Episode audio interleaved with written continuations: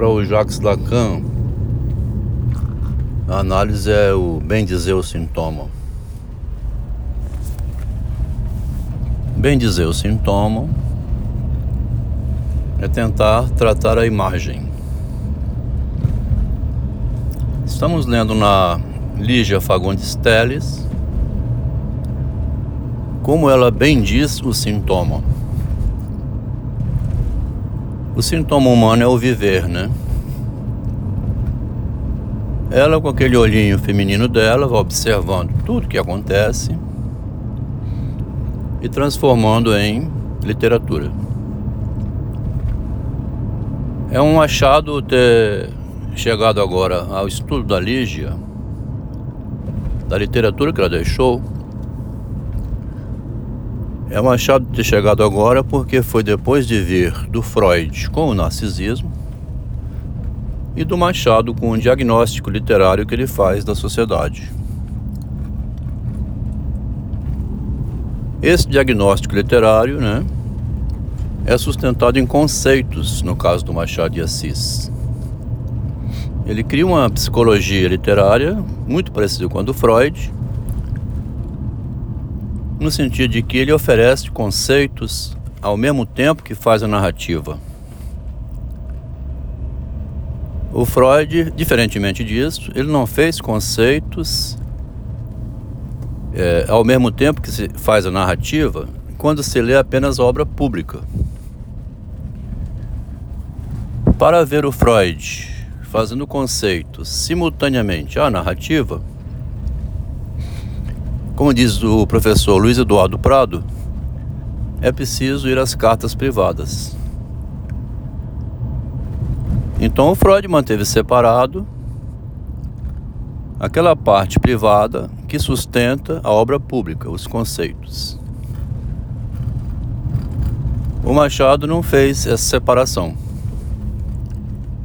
Ele insere no meio da literatura que ele publica os conceitos em torno dos quais ela se organiza.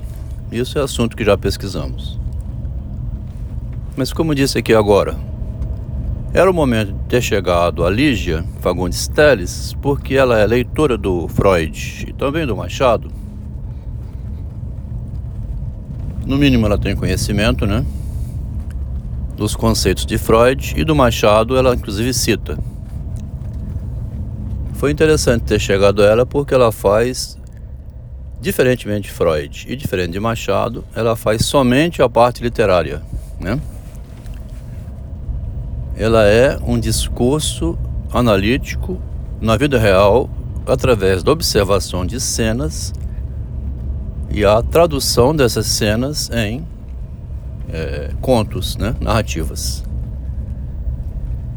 É, então, aí com Lacan agora dizendo, ela bendiz o sintoma. A análise é dizer bendito o sintoma de maneira tal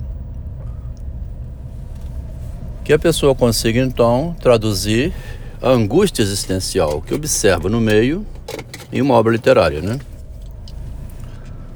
Estou dizendo isso porque tivemos algumas mortes, ou uma pessoa que também é à beira da morte.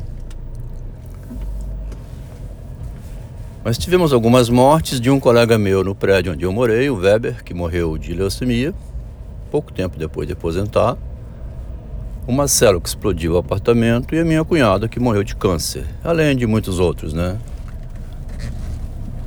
Que a gente vê com dificuldade de fazer essa malícia, né?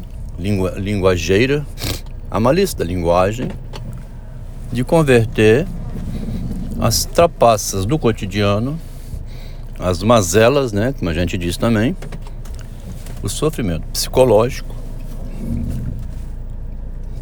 é, de maneira tal que se vingue, né?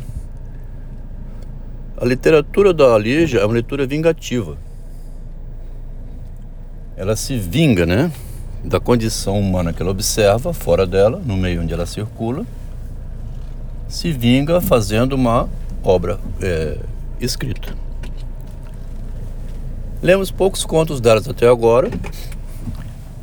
As Formigas, estava lendo ontem é, o Seminário dos Ratos, uns o dedo,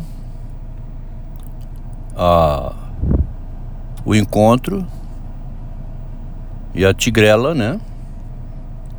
Estamos nesse início ainda, mas é interessante que já no. Ela, como ela transparece sem ter muito o que esconder,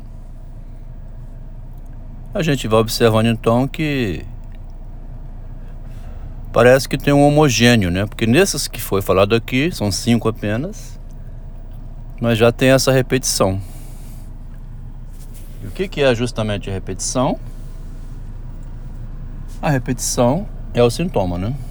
Aquilo que se repete é o sintoma humano, né? Vai tomando várias formas de ser narrado diferentemente, mas é a própria vida que se repete no escrito. Então a gente está ampliando com o estudo da Lígia Fagundes Teles, que vamos ler nessa quinta mais alguns contos dela, o encontro e talvez pode ser as formigas, nem sei. A gente vai ver. Ah, sim, o dedo, né? Na quinta seria melhor ler o dedo e o encontro, esses dois. Onde a gente pode então comentar como que ela está preocupada sobre a qualidade do livro que ela vai publicar. É, se é um livro que vai fazer sucesso ou não, pouco importa. O que importa para ela, como ela diz, é que ela está escrevendo e pondo para fora isso. Porque, dado que você tratou a questão existencial, se aquilo vai ser lido e aplaudido ou não, não, não interessa, né? O que interessa é que ela teve uma escora ali, uma bengala, que no caso dela é uma bengala que levou a 100 anos de vida, né? Ela conseguiu rir da humanidade que lia o que ela escrevia, quando ela na verdade estava fazendo um tratamento da subjetividade dela, falando da ferocidade do mundo, da loucura que cerca o ambiente e das coisas que a gente já vem falando há algum tempo. Desse modo, ela se protege da amargura por dentro, da tristeza existencial, da angústia, né? E vai zombando da vida através da literatura.